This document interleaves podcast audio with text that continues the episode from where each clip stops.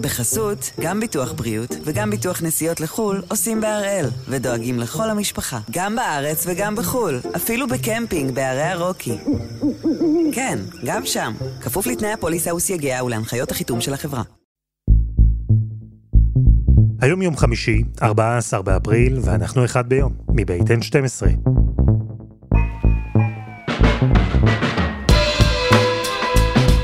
אני אלעד שמחיוף ואנחנו כאן כדי להבין טוב יותר מה קורה סביבנו, סיפור אחד ביום, כל יום.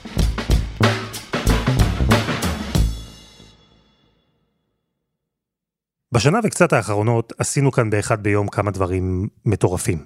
למדנו למשל איך בונים פצצת אטום, איך נוצרות מוטציות של וירוסים, טיפסנו על האברסט וחפרנו את העצם האנושית הכי עתיקה שנמצאה בישראל.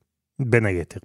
אז כשעלה אצלנו במערכת הרעיון לקרוא את הגנום האנושי, אמרנו, יאללה, קטן עלינו. אלא שאז הגיעה מיכל, כלומר, פרופסור מיכל ליניאל, ראש החוג לביולוגיה חישובית באוניברסיטה העברית. אז כרומוזום, מה זה? Mm-hmm. זה קטע גדול של DNA, נכון? כן, אני חושב שכן. הבנו. אוקיי. כי נדמה לי שכן. יפה. אה, אני, אני מנסה לעשות סדר בראש. לגמרי. ב, בואי נראה רגע שהבנתי את הסיפור, אוקיי? כן. הרי זה לא שיש לנו בגוף אה, A, T, C ו-G. יש. לא, אוקיי, לא, פה כבר, פה איבדת אותי. מה זאת אומרת יש? פה, פה, פה איבדת אותי. אוקיי. תראה, בוא, בוא, בוא, באמת, באמת פה זה נורא פשוט, אז תקשיב. אוקיי. תאמין לי, הסטודנטים, זה לוקח להם שש דקות. אוקיי.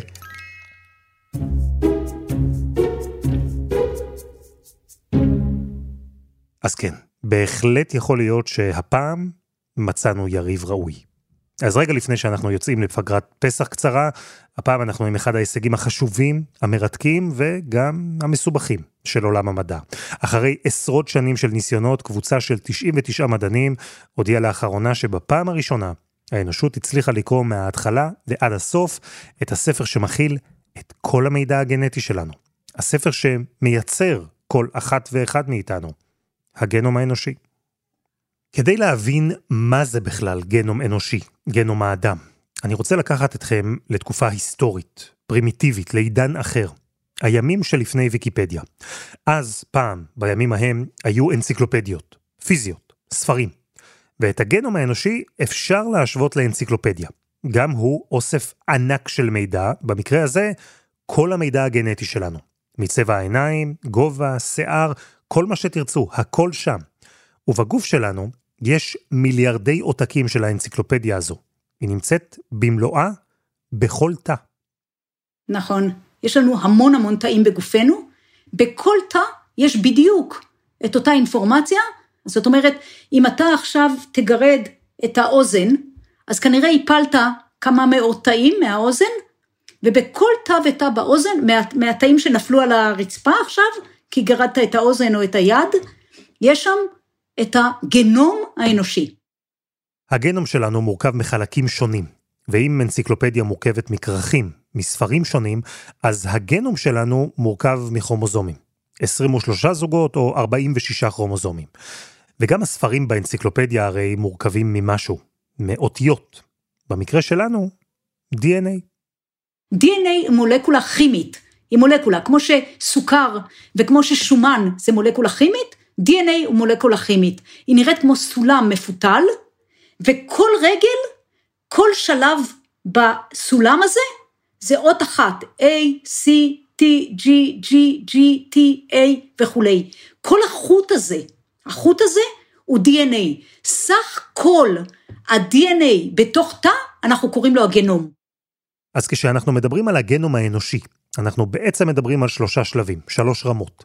האנציקלופדיה כולה זה הגנום, הכרכים השונים, הספרים שמרכיבים את האנציקלופדיה, אלו הקרומוזומים, והאותיות שכותבות את כל המידע שנמצא בספרים האלה שמרכיבים את האנציקלופדיה.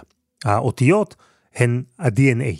אל תתרשמו מרמת הביטחון שאני מפגין כאן, שמעתם כבר בהתחלה, לקח לי המון זמן להבין את כל זה. בכל זאת, האנציקלופדיה הזו היא סוד החיים שלנו. היא המהות שלנו, המקור הגנטי למי שאנחנו ומה שאנחנו. אבל בהתחלה, בהתחלה הזו לא הייתה ממש מזמן, החוקרים לא ידעו את כל זה. בהתחלה הם גילו רק את האותיות. בשנת 1953 ניתן פרס נובל על הגילוי של ה-DNA. מה הם גילו? שיש מבנה מופלא של סליל כפול, שבעצם מכיל אותיות, וקוראים להם A, T, C ו-G. זהו. האנציקלופדיה שבתוכה כל המידע הגנטי שלנו, היא כתובה בסך הכל עם ארבע אותיות. A, T, C ו-G. האותיות האלה מסמלות כל אחת תרכובת כימית אחרת. וזהו, אנציקלופדיה שלמה שמורכבת רק מצירופים של ארבע אותיות. וזה נשמע לגמרי סביר לעיכול. אז החוקרים החליטו שהם רוצים להתחיל לקרוא אותה, את האנציקלופדיה. 30 שנה אחרי זה, אותו וואטסון שקיבל את הפרס נובל, הלך לקונגרס האמריקאי ואמר, אני רוצה לעשות פרויקט לא של נחיתה על הירח, לא של להגיע למאדים, אלא להכיר את האותיות של ה-DNA. והפרויקט הזה הוצג בפני הקונגרס האמריקאי, והוא היה מאוד יקר, שלושה ביליון דולר, והם אמרו, מה זה הדבר הזה, השתגעת? והוא אמר להם, יהיה לנו את ה-DNA, נוכל לפתור מחלות אנושיות, פרקינסון, אלצהיימר, כל המחלות, אנחנו, זה הכל כתוב שם. אז בדיוק את הדבר הזה, הם נתנו תקצוב ואמרו, ב-16 שנה הבאות, אנחנו נגלה את האותיות האלה. זה היה תחילת הגנום האנושי, זה נקרא The Initiative of the Human Genome Project. ההתחלה של היוזמה הזו, היוזמה לקרוא את כל הגנום האנושי, התחילה ממש סבבה. כי די מהר החוקרים עלו על טריק. בכלל לא צריך לקרוא את כל האנציקלופדיה שבגוף שלנו. מספיק לקרוא רק חצי ממנה. הכלל אומר שהאות A רק אוהבת לעמוד מול האות T, והאות C רק אוהבת לעמוד מול האות G. זהו, זה כל הכללים. זאת אומרת, בתוך ארבעת האותיות יש זוגות, הבנת? הן לא ארבע בלתי תלויות, ולמה זה כל כך חשוב מה שאמרתי? אם יש לך חוט אחד, זאת אומרת רגל אחת של הסולם, בלבד, אני יודעת מה יהיה הגדיל השני, מה יהיה הסולם השני. למה? לפי החוקים שאמרתי לך. אם ראיתי את האות A, אני יודעת שיש שם T. אם יש את האות C, אני יודעת שיש שם G. וזהו. ה-DNA שלנו נראה כמו סולם, ובכל שלב בסולם, בכל צד אפשר לשים אות. וברגע שהחוקרים הבינו שמול A תמיד תבוא T, ומול C תמיד תבוא G, וגם להפך. אז הם שמחו כמו תלמיד שגילה שיצא כבר סרט על הספר שהוא אמור לכתוב עליו בוק ריפורט. כי זה חתיכת קיצור דרך. אפשר לדלג על חצי DNA, לקרוא רק חצי, ופשוט להשלים לבד. אם מצאנו אות אחת, אנחנו כבר יודעים מי תהיה האות השנייה שבאה ביחד איתה. פגז. אבל זה לא כל כך פשוט. סורי. כי אמרנו, ה-DNA אלו אותיות שמרכיבות את הכרכים של האנציקלופדיה שלנו. ויש 46 כרכים, כרומוזומים, שונים כאלה. אבל מה שלא אמרנו עד עכשיו, זה כמה אותיות יש בכל כרך כזה. ספוילר, המון. אמרנו שיש 46 חתיכות ב-23 זוגות של כרומוזומים, נכון? הכרומוזום הכי גדול נקרא כרומוזום מספר 1. הכרומוזום השני, בגודלו, נקרא 2. וכן הלאה. עד שהגענו לכרומוזום 23, שהוא כבר יחסית קטן. אז הכרומוזום הגדול ביותר, שזה כרומוזום מספר 1, מכיל 280 מיליון אותיות כאלה. זה די הרבה. בכרומוזום אחד, בכרך אחד, ספר אחד של האנציקלופדיה שלנו, יכולים להיות בין 60 מיליון ל-280 מיליון אותיות.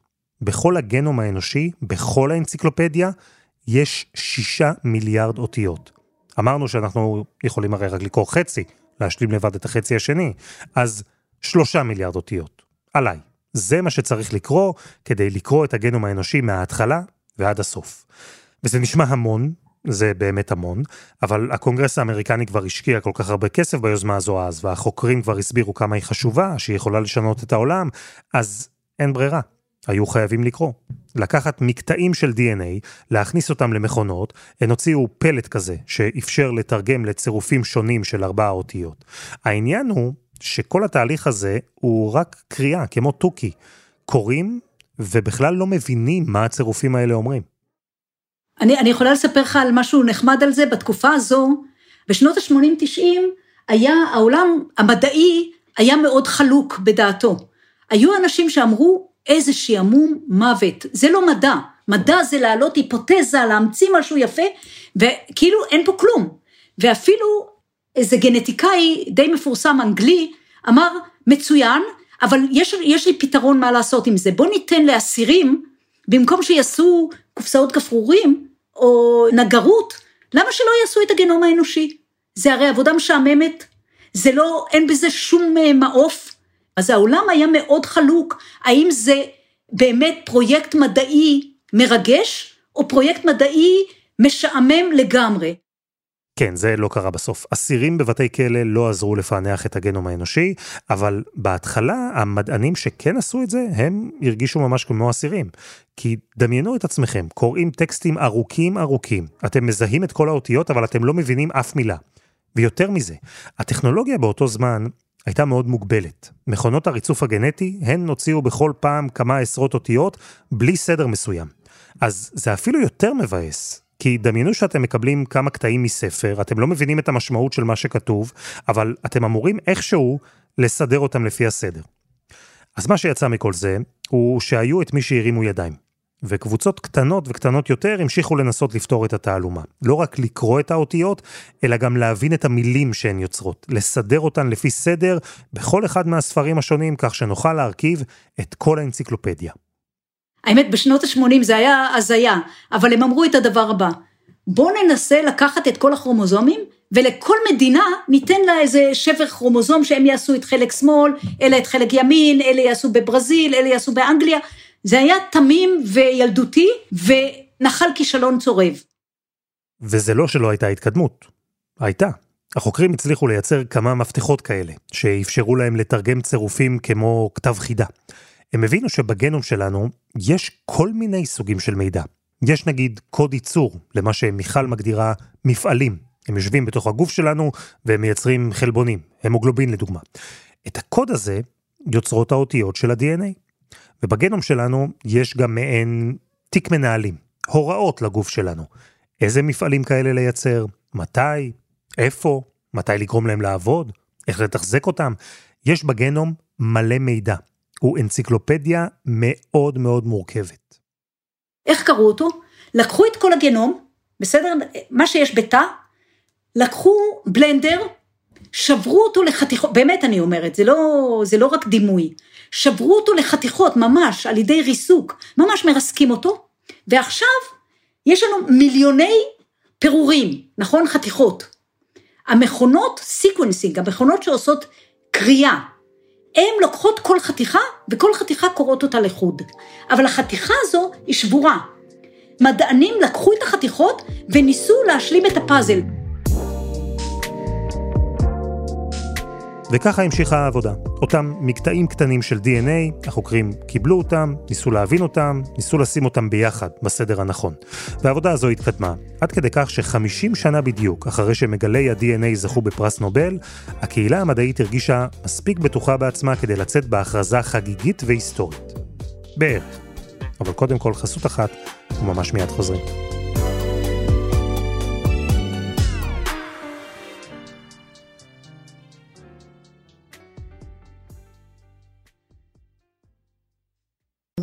בחסות, גם ביטוח בריאות וגם ביטוח נסיעות לחו"ל עושים בהראל, ודואגים לכל המשפחה, גם בארץ וגם בחו"ל, אפילו בקמפינג בערי הרוקי. כן, גם שם, כפוף לתנאי הפוליסה וסייגיה ולהנחיות החיתום של החברה. אנחנו מפענחים ביחד את הגנום האנושי, האנציקלופדיה האדירה שיושבת אצלנו בגוף ומחזיקה את כל המידע הגנטי שלנו, את כל הוראות ההפעלה והנתונים של הגוף שלנו, אנציקלופדיה שכעת חוקרים בעולם הכריזו שבפעם הראשונה הצליחו לקרוא מההתחלה ועד הסוף. ופה שווה להסביר רגע משהו, כי אנחנו מדברים על אנציקלופדיה, אבל עם הדימוי הזה יש בעיה קטנה, כי אנציקלופדיה יש אחת, אבל גנום אנושי יש המון, כמספר האנשים בעולם. הרי אני שונה ממך וממך, ואתם שונים אחת מהשנייה. אז איך בכלל אפשר לפענח גנום כאילו אנחנו מדברים על דבר אוניברסלי? אז נסביר. בגדול, רוב האנציקלופדיה שלנו זהה, של כולנו. רוב האותיות, הכרכים השונים, הרוב אחד לאחד אותו הדבר. אבל פעם בכמה מאות אותיות יש שינוי. אם לי כתוב A, למישהו אחר יהיה כתוב G, והשינוי הזה חוזר על עצמו לאורך כל הדרך. אמרנו, יש מיליארדים של אותיות בגנום, אז זה אומר ששינוי כזה, בכל 500 אותיות לדוגמה, המשמעות היא שיש מיליונים של אותיות שמופיעות אצלי בסדר מסוים, אבל אצלך או אצלך הן יופיעו באופן אחר. וזה, השינוי הזה, הוא מה שיוצר את ההבדלים בינינו. הוא הסיבה שלי יש עיניים חומות ושיער שחור, ולמישהו אחר יש עיניים ירוקות ושיער בלונד, למשל. אז כשהחוקרים החליטו שהם מפענחים את הגנום הראשון, בפרויקט שהתחיל בסוף שנות ה-80, הם בחרו איש אחד, אמריקאי, מטקסס, וניסו לפענח את הגנום שלו. ובשנת 2003 החוקרים יצאו בהכרזה חגיגית. הצלחנו. לא את הכל אמנם, כמעט. ב-2003, שזה בדיוק 50 שנה אחרי גילוי ה-DNA, עשו חגיגה, ואז אמרו, יש לנו את הדראפט, קראו לזה, הדראפט של הגנום. זאת אומרת, איזה מין עותק ראשוני, שהוא היה בערך עם 80 אחוז או 70 אחוז, משהו כזה. זה היה שלב ראשון. והיו הרבה מסיבות והרבה חגיגות והרבה עיתונאים והרבה הואה, אבל בעצם כולם ידעו שהגנום הזה שבור לגמרי, והוא לא עושה את, אין לו את השלמות הזו. ואז, לאורך השנים, מ-2003 עד 2013, עבדו על תיקונים. 80 אחוז זה לא רע, אבל זה שהחוקרים הצליחו לקרוא את הרוב, לא אומר שהם הבינו את הרוב. הם לא. ובכל מקרה, זה גנום אחד, אנציקלופדיה אחת של איש אחד. זה עדיין לא מלמד אותנו הרבה על סוגים אחרים של אנשים, על אנציקלופדיות אחרות ואיך הן משפיעות על הגוף שלנו. אז החוקרים המשיכו לעבוד. ועשר שנים חלפו, ושוב, הם יצאו בהכרזה חגיגית. ב-2013 הייתה עוד מסיבה גדולה, ואמרו, והפעם יש לנו את הגנום השלם, וכל האנשים בעולם, כולל אנחנו, משתמשים בגנום הזה כגנום רפרנס, אנחנו קוראים לו, The Reference Genome, הגנום הגנרי השלם ביותר שהיה לנו מ-2013. וככה עבדנו, ותמיד ידענו שיש חורים. לא הכל שלם, יש לנו המון מידע שאנחנו לא מבינים אותו בכלל, לא יודעים לקרוא אותו. גם הגנום של 2013 לא היה שלם. הוא היה קרוב לזה, אבל לא שלם. וזה נכון שאם הייתם קוראים אנציקלופדיה שמופיעות בה 90% מהמילים, הייתם מבינים יחסית הרבה. אבל היו דברים שהייתם מפספסים. להגיע ל-100% אבל אי אפשר היה. היו עדיין המון קטעים, המון צירופים של אותיות שלא היה ברור איפה הן אמורות להיכנס. באיזה ספר, באיזה חלק, החוקרים פשוט לא הצליחו להבין. אז הם עשו את מה שעושה כל מי שבנה אי פעם רהיט של איקאה ונשאר עם איזה בורג מיותר. הם אמרו שהחלקים האלה בכלל לא חשובים, זבל, והשאירו אותם בצד. וכך עברו להם כמה שנים, אבל אז, פתאום, הכל השתנה. אז הגענו ב-2013 לקצה גבול היכולת של היכולת לבנות את הפאזל הזה. נשארו לנו בצד המון המון חתיכות שלא ידענו מה לעשות איתן, בסדר? ומה קרה באפריל, שיצא הגנום המלא? כל האזורים הקשים, ממש קשים לריצוף, קשים לקריאה, ניתן היה לפתור אותם. ישנה טכנולוגיה מדהימה שנקראת ננופור. הפרטים שלה לא כל כך חשובים, אבל ננופור יש לה רק תכונה אחת נהדרת, והיא שיכולה לקרוא חוט אחד באורך מאה אלף או מיליון. וברגע שקראנו את החוט הזה באורך מאה אלף, כמו, אתה יודע, הכל נפל למקום. כל החתיכות האלה שהסתובבו כמו ערפיליות בחלל, אה, הנה המקום שלי, אה, הנה המקום שלי, הנה המקום שלי. הסתדרו כמו חיילים בשורה, ובלי הננופור הזה, לא יכולנו לעשות כלום. במילים אחרות, הטכנולוגיה שינתה עבור החוקרים את הפאזל. כי אם עד עכשיו, במשך שנים, הם הכניסו DNA למכונות הריצוף וקיבלו בחזרה חתיכות קטנות, אז הם היו צריכים להרכיב פאזל של אלף חתיכות. עכשיו, מכונות הריצוף החדשות, הן מצליחות לייצר חתיכות פאזל ענקיות, והחוקרים פתאום צריכים להרכיב רק פאזל של עשר חתיכות נניח. וזה כבר פחות קשה, הרבה יותר פשוט. ובאמת, לפני כשבועיים, החוקרים הודיעו שהצליחו לקרוא את כל הגנום, מההתחלה ועד הסוף, בפעם הראשונה. הכל ממופה, הכל מסודר, יש לנו את האנציקלופדיה השלמה בסדר הנכון. וכן, זה עדיין לא אומר שאנחנו מבינים את כל מה שכתוב שם. כי אנחנו עדיין לא. יש לנו את הספר שכתוב בסינית, בוא נגיד לצורך העניין שלנו, אבל הספר השלם, מאות הראשונה עד האות האחרונה. הכל כתוב בו, אין אות חסרה.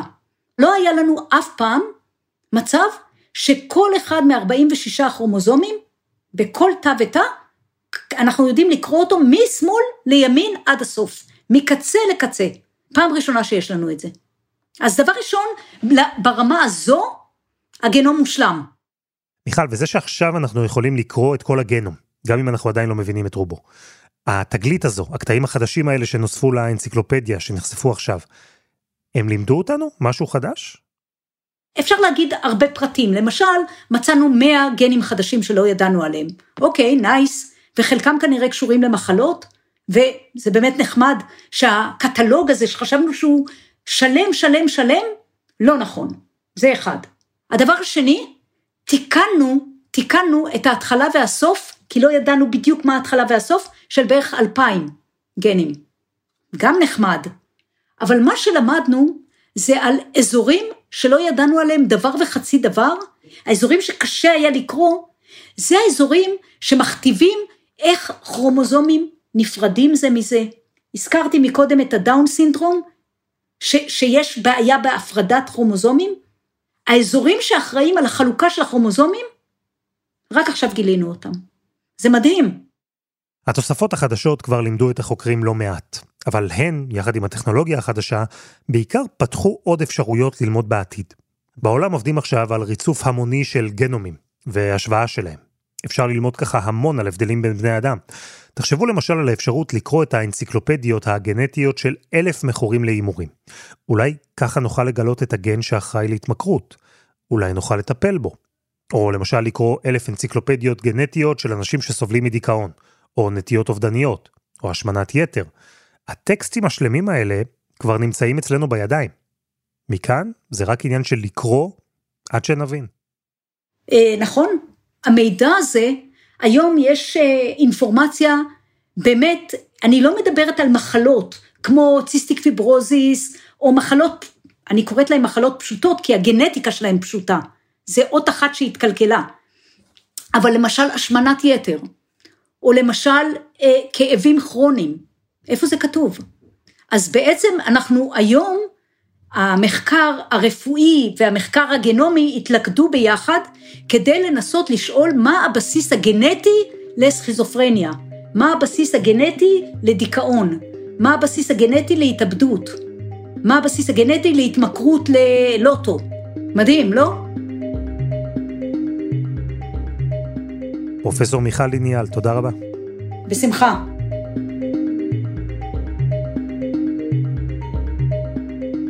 וזה היה הפרק הכי מסובך של אחד ביום, של N12. אנחנו יוצאים להפסקונת במהלך פסח, נחזור ביום ראשון, 24 באפריל. עד אז, אנחנו ממשיכים לחכות לכם גם בקבוצת הפייסבוק שלנו, אחד ביום, הפודקאסט היומי. העורך שלנו הוא רום אטיק, תחקיר והפקה עדי חצרוני, רוני ארני ודני נודלמן, על הסאונד יאיר בשן שגם יצר את מוזיקת הפתיחה שלנו, ואני אלעד שמחיוף. אנחנו נשתמע כאן אחרי פסח. שיהיה לכם חג שמח.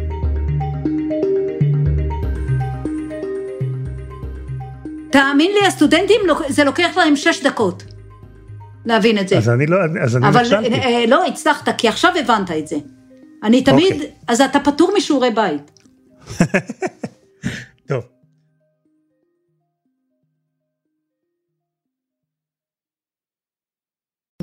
בחסות, גם ביטוח בריאות וגם ביטוח נסיעות לחו"ל עושים בהראל, ודואגים לכל המשפחה, גם בארץ וגם בחו"ל, אפילו בקמפינג בערי הרוקי.